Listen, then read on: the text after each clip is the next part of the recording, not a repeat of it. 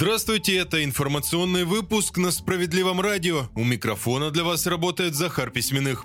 Смартфоны, ноутбуки, планшеты и другие гаджеты серьезно подорожают уже в ближайшее время, и все из-за действий правительства России. Об этом заявил Сергей Миронов, так председатель партии «Справедливая Россия за правду» отреагировал на информацию об обязательной маркировке потребительской электроники. Напомню, с 29 февраля этого года вступает в силу соответствующее постановление правительства. Чиновники уверены, что маркировка поможет в борьбе с контрафактной продукцией, которую ввозят в Россию. При этом новые правила уже раскритиковали продавцы техники, которые тоже говорят о будущем росте цен для потребителей. Сергей Миронов уверен, что сейчас не лучшее время для расширений программ маркировки. Лидер справедливоросов считает, что рост цен в первую очередь ударит по семьям с детьми, ведь именно дети часто просят новый гаджет.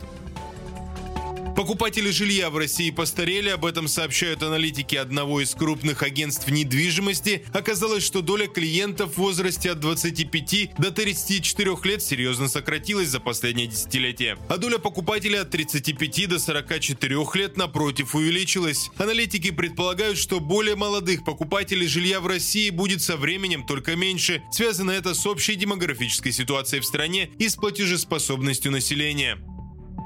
Самое снежное за последние десятилетия, так в гидрометеоцентре описали зиму этого года. Самое снежное за последние десятилетия, так в гидрометцентре описали зиму этого года. По словам специалистов, они оценивают снежность не по высоте сугробов, а по плотности снега. И такой зимы не случалось уже несколько десятилетий. Кроме того, в гидрометцентре отметили, что нормальной погоды, которая соответствует климату и среднегодовым значениям почти не было. Оттепели постоянно сменялись аномальными морозами по всей стране стране. При этом средние температуры в России соответствуют норме.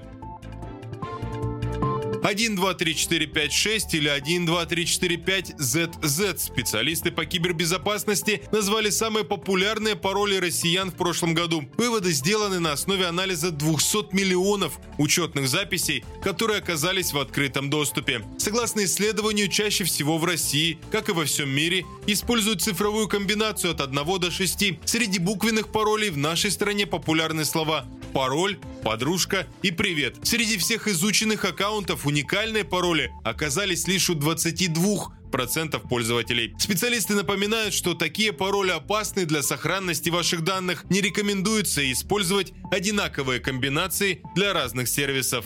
На этом все новости на данную минуту. Оставайтесь на волнах справедливого радио.